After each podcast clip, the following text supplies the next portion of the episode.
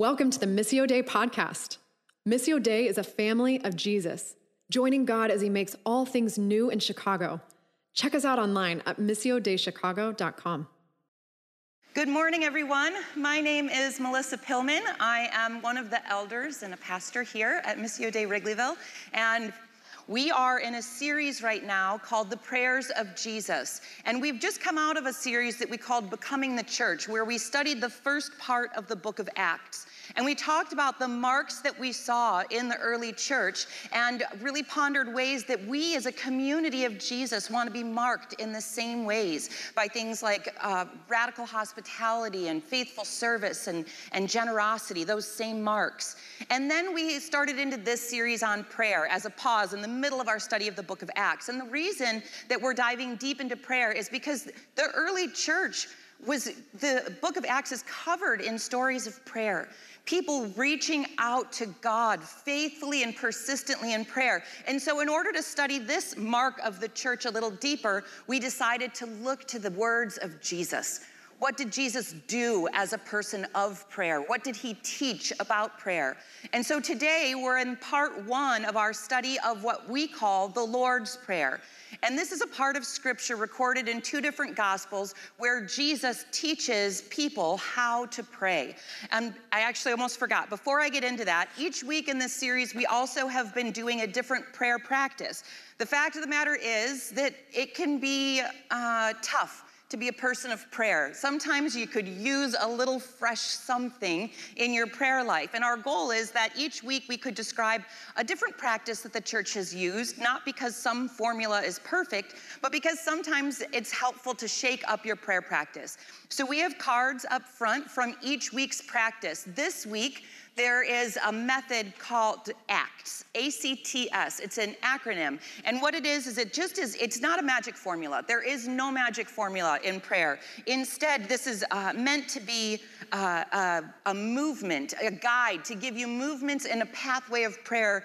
if you're like me, I can get lost on my grocery list or some conversation I had the day before. It just helps you get through movement. So it's adoration, starting with just giving words of adoration to God for who God is. And then there's a time of confession where you posture your heart to really be attentive to the Spirit. If there's anything um, off in your, in your heart or in an encounter you had uh, that you need to lay before the throne of grace.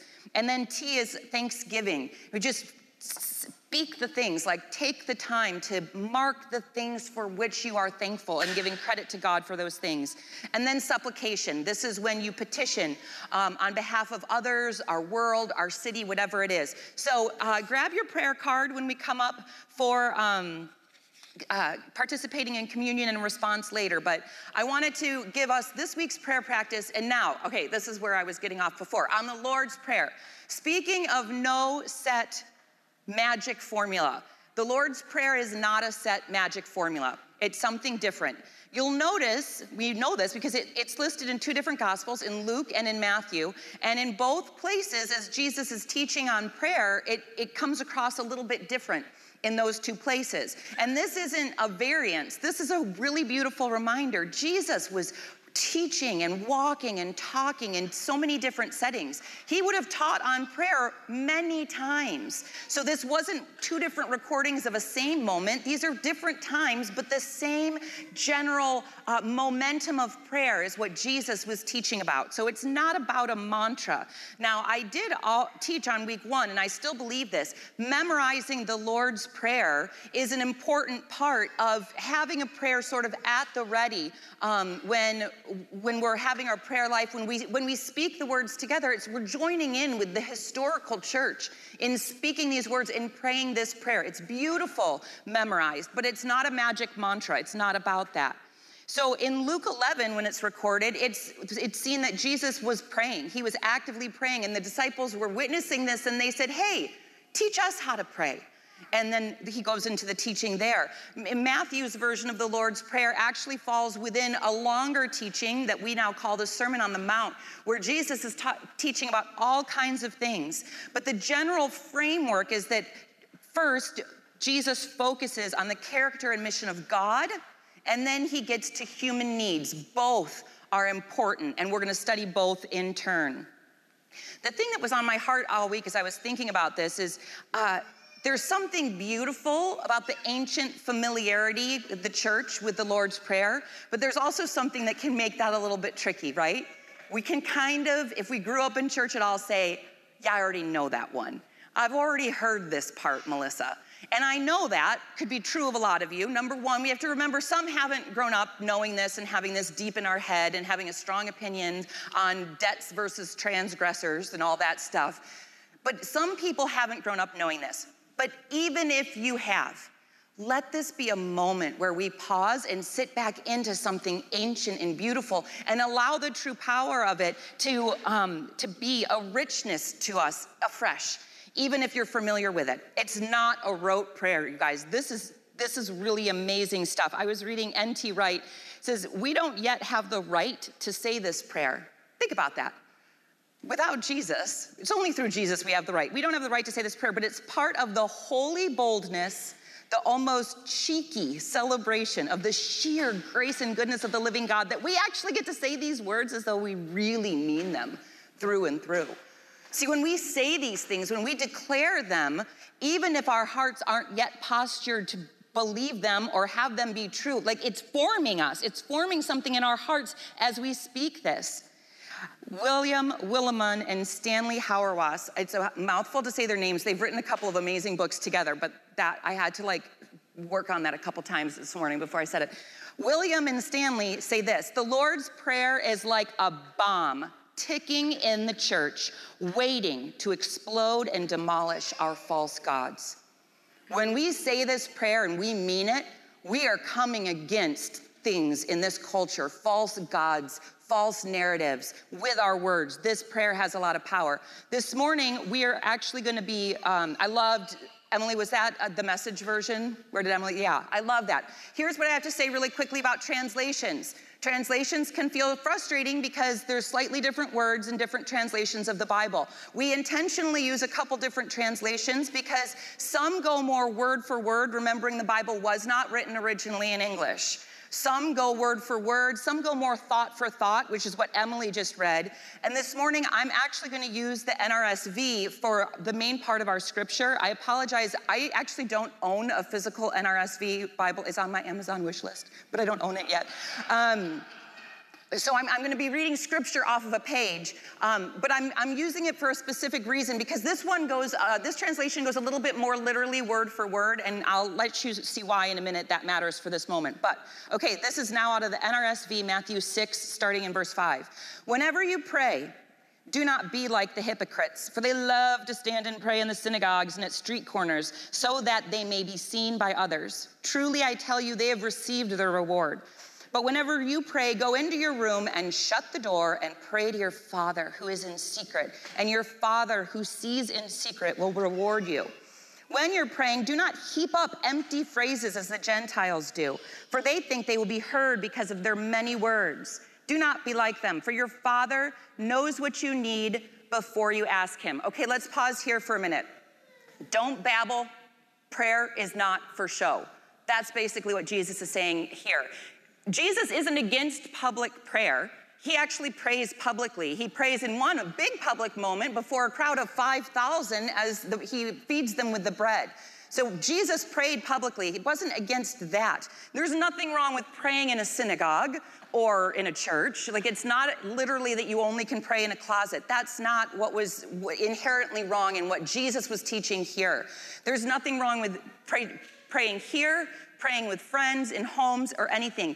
Jesus is getting to the heart. These, the people he's talking about, they want to be seen by others. Their motive. Jesus always goes to the heart motive, right? Who are you, are you intending to be seen and heard by? Whose affection are you going for? Is it the Father? Or is it so you can be seen and praised for your fancy words? So instead of uh, just getting to the, the heart of talking with God, like Adam and Eve did, talking to God in the garden, right? And how Jesus talked with him, how David spilled his heart out in prayer in the Psalms that we see. Hypocrites are praying to be seen. So it's about the heart of what you're, uh, what you're going after that he was talking about. Who is your attention on? It's supposed to be about God, not the approval of others. So the definition of Jesus calls a lot of people hypocrites, right? So uh, hypocrisy is when your motives and your actions aren't lining up with each other, right? Here's your action, but your motives are over here. You're looking really pious, but really you're seeking attention and approval. So that's what Jesus is getting after in this. He wants his disciples, they said, teach us to pray. And the first thing he gets at is their integrity. Your integrity is at stake. You're going to be the ones to take this message forward. It's vital you understand that this is not about uh, the attention and the approval of others. Who is your audience? Your father, who sees you even in secret, even when no one else can hear and already knows your heart. Don't babble. This is a hard one for me. I happen to like words, if y'all didn't notice. I'm a words person and I can get wordy as a verbal processor.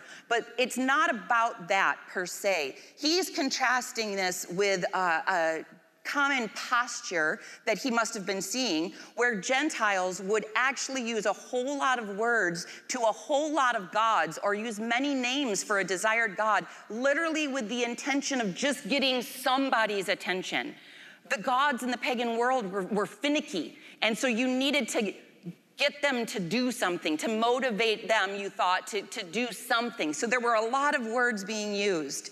We're actually going to take as an example of this the story from 1 Kings 18, 1 Kings 18, and now I actually, this one's an NIV. It's Audrey's NIV. It's very purple. But I'm going to read this story that gives you an idea of what Jesus is talking against. So, in this moment, Elijah is the one prophet of Yahweh remaining in the area. And there are 450 prophets of Baal, who's a pagan god. And they're trying to get their god's attention. And so there's kind of this contest that happens between them. And so listen to this, this thought kind of expresses it well. You see.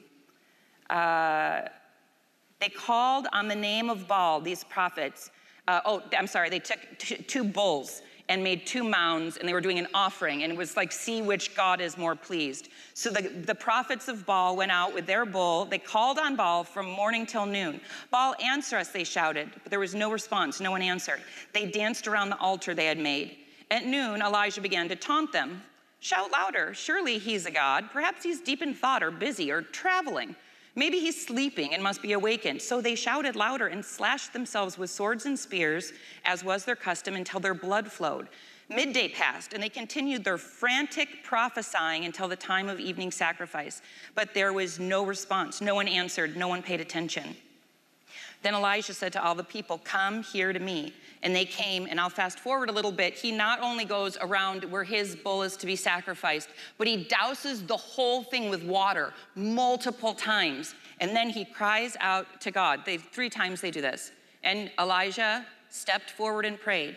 Lord, the God of Abraham, Isaac, and Israel, let it be known today that you are God in Israel, and I am your servant and have done all these things at your command. Answer me, Lord. Answer me so these people will know you are Lord. Uh, you are Lord. You are God, and that you are turning their hearts back to them. Then the fire of the Lord fell and burned up the sacrifice, the wood, the stones, the soil, all, and licked up all the water in the trench. The point is this it was Elijah's prayer was not long in Babylon. He wasn't running around frantically prophesying. He spoke to God for God's glory to be known, and that was it. And that was all that was needed because of course our God hears us. And so this is the kind of contrasting thing about the length of a prayer. This is what Jesus is, is getting after. We're talking about the one true God, and we, he's contrasting this with the pagan gods who were finicky. So that idea versus a loving father. So then we're going to go on in this and start into what we call the Lord's Prayer. Pray then in this way Our Father in heaven, hallowed be your name. Your kingdom come, your will be done on earth as it is in heaven. This is the part of the prayer that we're going to focus on today. First of all, I just want to point out that there are a lot of similarities between this and a Jewish recited prayer called the Kaddish. Now, a recited prayer, like us reciting the Lord's Prayer, is a beautiful thing in tradition and all of that. So there's a lot of similarities in the language. This would have been uh, not unfamiliar language to faithful Jewish people. But whereas the Kaddish was looking to God for some forward time of kingdom inbreaking, Jesus was saying this inbreaking is coming now. Remember, Jesus had been teaching that throughout his ministry. The kingdom is here, right? And so he started with this different language, and now suddenly we see this here and not yet of the kingdom breaking in. So the, see those some of the similarities in language there, but we're going to just start real slow. We're going to start with the word father. Because in the Aramaic and Greek, Aramaic would have been how Jesus would have been speaking originally. Greek is how the Bible was first written, language in which the New Testament was first written. In both of those languages, Father is actually the first word of this prayer. And we're going to pause there for a minute. This is the Son speaking to the Father and inviting us to do the same. This is no small thing. A quick note on gender uh, the term father isn't about maleness. Uh, Jesus is male. Father and spirit are not gendered. Uh, scripture also refers to Yahweh, Father, as mother as well. Okay, so this isn't a gendered term, but what it is saying that in Jewish tradition, a father figure would be one who you could trust, one with whom you had intimacy, they cared for their children. And so that's what this metaphor is getting to. And it also is the relationship between uh, father and son in the triune God. So uh, this, this is a deeper way that um, the people would have already understood the concept of Yahweh having a father role. So we're going to get to that a little bit in the Old Testament for just a minute there was Jewish thought of God as a father, uh, but this prayer addressing God as father was not as known. We don't actually have Jewish records of praying to God as father. Uh, there's a couple of names in the Old Testament. Um, Abiel means God is my father. Joab means Yahweh is father. We hear the psalmists referring to God as a father, loving his children. But the first way, and the way that this would, concept was first known that, that we know of, is in Exodus 4. This is when the people of Israel were enslaved in Egypt. And God says through Moses, Thus says Yahweh, Israel is my son, my firstborn. Let my people go that they may serve me. That's God speaking through Moses to Pharaoh. And it's talking about liberty for the captives. That's what God the Father meant. That's what sonship meant for Israel. So for Israel to call God, call God Father was to hold on to that hope of liberty. Slaves were called sons. Slaves were called sons of Yahweh. It was a really big deal. So, Jesus now bringing on the new Exodus, we're talking again about freedom from bondage. So, Israel knew God as Father in that way, but Jesus talks about and to God as Father in a totally different way, intimately, frequently, passionately. It, that's what this first word brings in. It's something that it was, a, it was a knowledge, but there's like a heart behind it when Jesus teaches it. Not just intimacy, but revolution. Not just familiarity of Father, but like a hope. So the Son, who's been promised through the line of David, now says, You guys, this is your prayer too. You get to pray this way.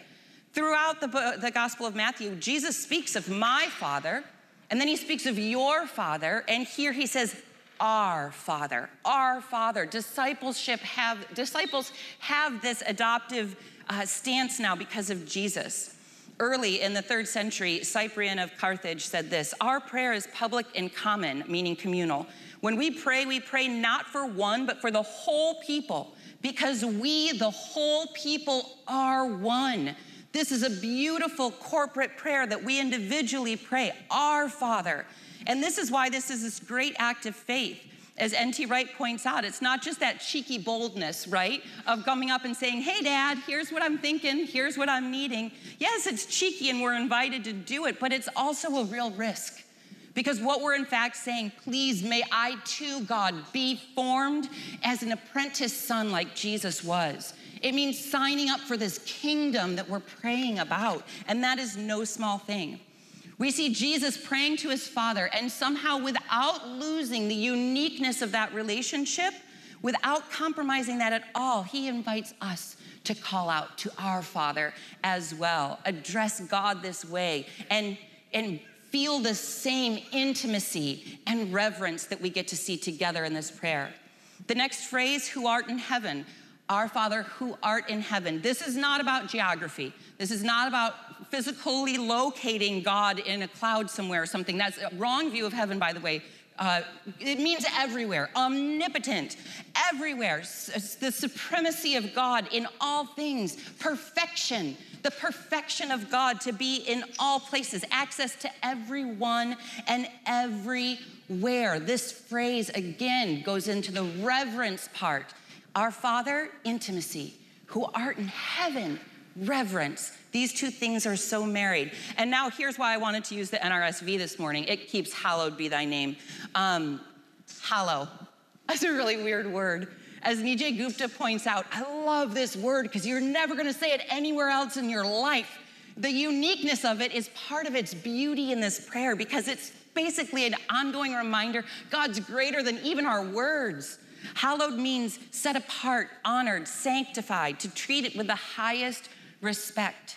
And it's interesting because the actual verbiage is, hallowed be thy name, is basically saying, like, not just declaring it, but saying, like, God, make it so. God, make your name holy. God, do the things in line with your holiness. It's putting the action actually to God to, to hallow God's name. It's kind of cool. I don't understand it in the verb tense world, but it's a neat thing. It's saying, God, do that thing you do. God, be God.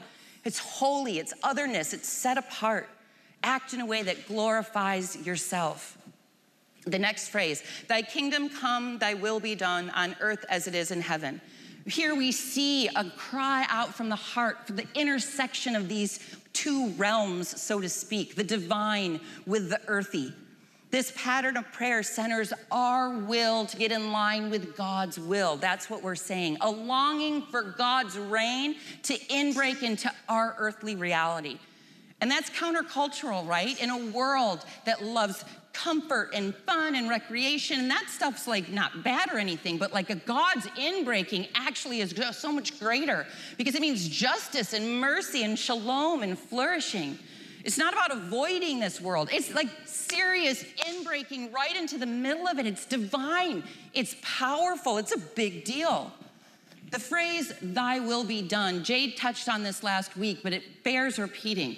This is not some write off, like a concession, but like do what you want anyway. You know, you can kind of make it seem like it, but you know, you get to do whatever you want anyway, so there, there's that. It's a catch all for everything else. It's not that at all. It's actually saying, make my heart and will submissive to your heart and will. Form me to your will. I want what you want. That's what it's really saying. And the focus is on God's will and kingdom and glory. It's kingdom focus through and through. This prayer can't just be read and said and recited as individual spirituality. It's an in breaking prayer that we're praying with this. Jesus, the society of God's people, flourishing with Christ as King. That's what it is. New creation, new power, new obedience, new shalom, new justice, all of it. As Christians, we are called, invited, delighted to be postured always toward future hope there is more to come. And while we wait with anticipation, we are longing for that inbreaking, for all nations to be together, joined together, worshiping God in little moments now until that future glory comes. And here's the deal when praying this prayer even when we're saying, Thy will be done and the king, thy kingdom come, when we're calling for that kingdom to come, it's not about earth being destroyed and heaven taking over. It's not earth destroyed, it's earth reborn. We had our gospel community this past Wednesday, and in it we started talking about things like heaven. And I confessed to my friends there when I was a little girl, picture me like a little girl, one of my confessions that I took in prayer to God was like, Jesus, I actually don't want you to come until I'm already dead because I think it'll be boring. And I told him that. I'm like, I'm sorry. I think I'm supposed to want you to come now, but I don't. I don't, I don't want, like, I, will have forever to play a harp and sing in a white robe. I had this like disembodied view of heaven and I didn't know different. So I, I pulled this one out for you. Like, no shame, that was my view. If you have a disembodied view of heaven, Read this book. This is so good. N.T. Wright, Surprised by Hope. It's earth reborn, it's kingdom purposes coming in and repurposing everything that we love and that we cherish and that we enjoy doing and making it flourishing and exuding out shalom and justice and mercy. It's earth reborn. That's what this prayer is for. The whole first section is a prayer that God be God. Be God and that he be seen and honored as such on earth. And even if we have this memorized, we cannot allow this prayer to become rote. That memorized thing you do that I used to feel, if I'm honest, when we used to like recite the Apostles' Creed in church, I kind of could turn off my brain because we were just reading the words. But there's deep theological things being said and shaping us in this. This cannot be rote. Prayer, reverence, fatherhood, and kingdom inbreaking all together inseparable. We rely on this loving, intimate knowledge that God has and this holy reverence. This prayer is actually full of action. Nijay Gupta points this out. The actual actions that are going on here is sanctification of the name of God, coming of the kingdom, doing of the will. This is a way more active prayer than I think I ever recognized growing up. It is no rote prayer. And if we pray this way, we need to be ready to live this way in our action as well. I have um, my handy little spiral here. I don't know about all of you. My, uh, my friend who's a counselor, I said when uh, the, the rules were opening up and we were starting to come back, I reached out to a friend who counsels people in trauma. And I said, What should we expect? She's like, We have no idea. We're all learning at the same time coming out of a pandemic. But she said, But I can tell you this nobody had coping mechanisms for a worldwide pandemic. We all reached into our bag and grabbed whatever we could find to cope. And that's the truth. I turned really highly tactile during COVID. I baked a ton of bread. I like needed to knead the dough. I bought a weighted blanket. I just met a weighted blanket and I was like, yes, I need to feel that. I don't know, it was weird. Sometimes when I get stressed out, Andy would go sit with me in the front yard and I had to just sit in the grass it might be weird, but my friend said that's okay. That's what I grabbed out of my bag. I'm just being honest. So location matters to me right now. And as I was thinking, like, God, this can be such a rote prayer. What can I possibly say to excite our hearts to such old familiar words. And I have the honor of working from this building sometimes. And so, since place matters to me, I've started writing a lot of my prayers, and they don't go in order, and my thoughts, because I, that pen and paper matter right now. And I came into this, this sacred space, and I was alone, and it was silent, and it was still. And I sat in here for about an hour, and I just prayed and I listened and I just dwelt on the fact that there's intimacy and reverence together in this prayer and for this church. So I was going through this part of the prayer and I was just like writing and, and circling and realizing like this is about your name, your kingdom, your will. This is all about you, God. I get to bring my full self before you, but at the end of the day, I want, we want what you want. Your ways are higher than our ways. Your thoughts are greater than our thoughts. Conform our will to yours. Do this work. Your kingdom, I want to be where your kingdom breaks in. For sure, that's where I want to be. For sure, I want to be a part of that happening. Holy Spirit, help me know how. I want to be in places where heavenly shalom, justice, and mercy are in breaking in, redemptive moments. We want to be a part of that here as a church. There is nothing rote about saying this prayer. And remember, the word amen means yes and may it be so. It's a stamp, not a sign off. It's an exclamation point that says yes when we are praying this prayer. As I was sitting here personalizing it, you know the moment that I thought of? Was that moment of intimacy and reverence between Moses and God. You might remember the story where, where Moses would go into the tent of the meeting and talk with God, pray. Prayer, that's what prayer is talking and listening. That's it. Pray with God, talk with God like, like a man would to a friend face to face. In the tent of the meeting with the Shekinah glory of Yahweh God radiating so much that Moses would come out and his own face would radiate as well because he'd been in the presence of God. And as we sit with this prayer, I invite you to do the same. Sit with just this portion, with your pen or just with whatever your, your baked bread, whatever your coping mechanism is. And as we go through this season, pray for this inbreaking, for our will as a church to be in line with God's will. And here's what I here's where I came as I ended this time of prayer with God. When we look at as on earth as it is in heaven, I was thinking how earth right now feels to me. It feels gritty and expectant and super messy and hopeful and discouraging. And I get back to gritty.